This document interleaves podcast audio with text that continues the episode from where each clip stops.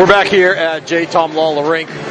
With the score at the end of two periods is Merrimack 3, UNH nothing. I'm Mike Macknick with John Leahy. It's game one of the Hockey East first round. 10th seeded New Hampshire at 7th seeded Merrimack. Joining us here in the second intermission is a former Merrimack goaltender, Merrimack alum, and former Merrimack assistant coach, Tom Welby. Uh, first of all, we'll let you know that tonight's second intermission is brought to you by Merrimack Graduate Studies, where at Merrimack you can earn your master's degree in as little as one year. Choose from graduate programs in business, education, engineering, health sciences, criminology, and so much more. Visit merrimack.edu backslash graduate today for all the details. No, no graduate school when you were in school here, Tom. Uh, what would you have majored? Would you have picked one of those? Uh, absolutely. Uh, I'm, I'm engineering, probably, right? Oh, definitely. I started in computer science. That's true. Yeah. I did. I did. I made my way to marketing, though. well, through two periods of play here, Merrimack with the three to nothing lead. Shots actually pretty close at 19 to 16. There wasn't a lot going on in that second period, but that's probably the way that Merrimack with the lead would like it. Yeah, absolutely. But I mean, you see the goals that they're getting. They're hard-working goals. Guys driving to the net, beating guys, and uh, you know we kind of maybe got a little gift on the second one there. A goalie came out. That's a tough play for any of the goalies out there when you're going, you're throwing a poke check across your body and away from the direction of the player. That's a, it's a low percentage play. So uh, fortunately, Merrimack got the goal on that one. That happened not long after uh, Tirone had made the great save on the two on one, the short-handed two on one. He makes makes a big save on that one, but kind of gives it up on, on that play. Yeah, and that's just the way it goes in goaltending sometimes, you know. Uh, but that's why uh, goalies are the best. You know, you gotta you gotta have amnesia. You go out there, you make a great save. You got to be able to forget it, and you give up a bad one, you got to forget it, and move on. So. You were the goaltender in 1998. Merrimack won their series against BU, two games to one, 100 saves in the three games there. Uh, how'd you do it? Well, fortunately, we had a great team back then. I mean, those guys were incredible. We had just a tremendous amount of offensive power, and for whatever reason, we sputtered throughout the year, but uh, it all came together that at the end, which which is when you need it. And it seems to be the same thing here with this team this year at Merrimack. Uh, they found their stride the second half of the season. They're carrying that momentum into the playoffs. So. What other memories you have of playing? We are just talking about you playing games against UNH, this UNH team, or at least the UNH program, uh, including uh, current UNH assistant coach Mike Souza. Yeah, I know. Mike uh, Mike beat me with a good slapper uh, just over the blue line up at the Whit. Um, I want to say it was my sophomore or junior year. I, I, just I remember that feeling in the locker room afterwards of of just letting the guys down, and you know the seniors sitting in there like, God, I could I should have had that one. It was the OT winner, which is even worse, and uh, especially up there because they have such great fans and it's a great crowd, and um, I, I, just uh, that that pit in the bottom of my stomach that was uh, something I'll never forget. Was that a playoff game? What's that? Was that a playoff game? The one you're talking about? Yep, that was a playoff game. That was uh, yep. Yeah, it was uh, the second game. Uh, we lost the first one by a goal, and then that one obviously we lost. I think it was like three two in OT.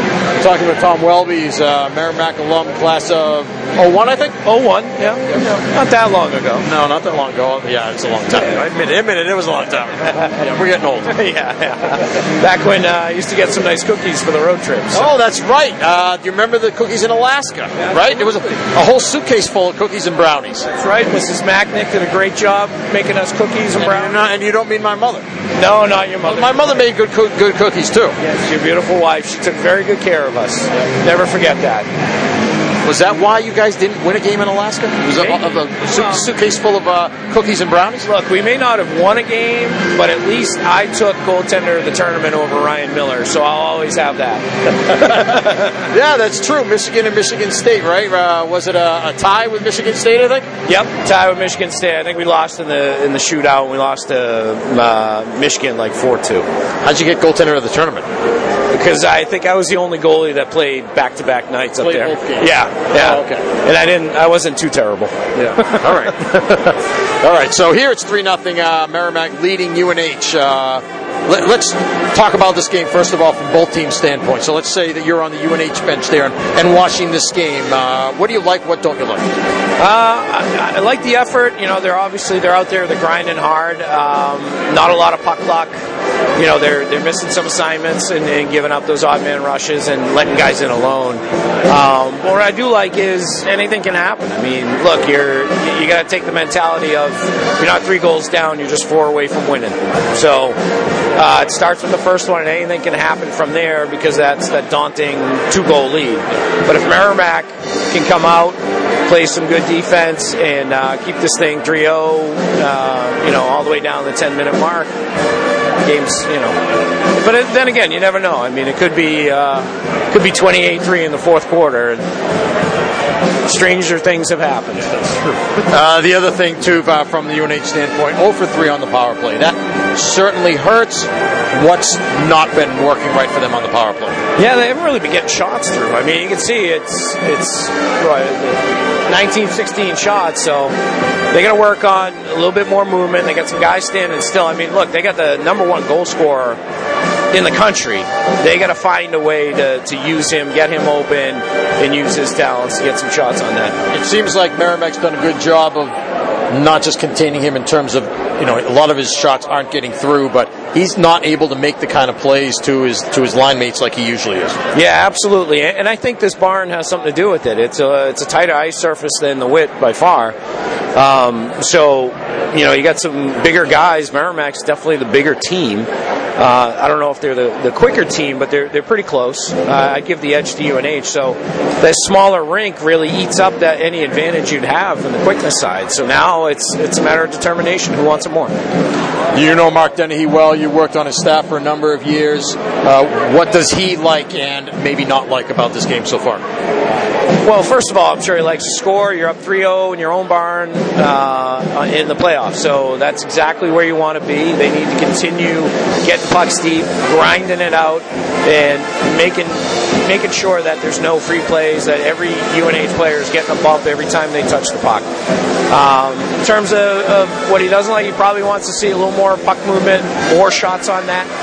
Uh, it's, you know, surprisingly, it's kind of a low total for, for Merrimack. So they need to generate some more scoring opportunities and keep getting pucks in the net.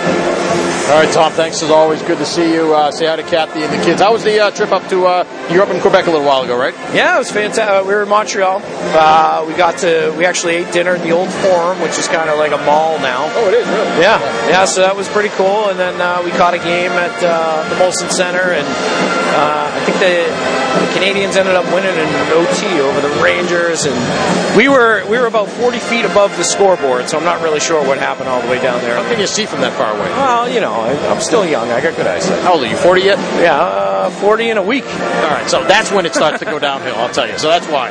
You know, give it a couple of years, you won't see anything from up there. I look forward to that. I guess. all right, Tom. Thanks a lot. I'll see you again soon. Thanks, Mike. Always a pleasure. All right, Tom Welby's been our guest here, Merrimack class of 01 and former Merrimack goaltender and uh, assistant coach as well. We'll be back with more right after this in our second intermission with the score Merrimack 3, UNH nothing. Back with more after this. this. This is Warrior Hockey.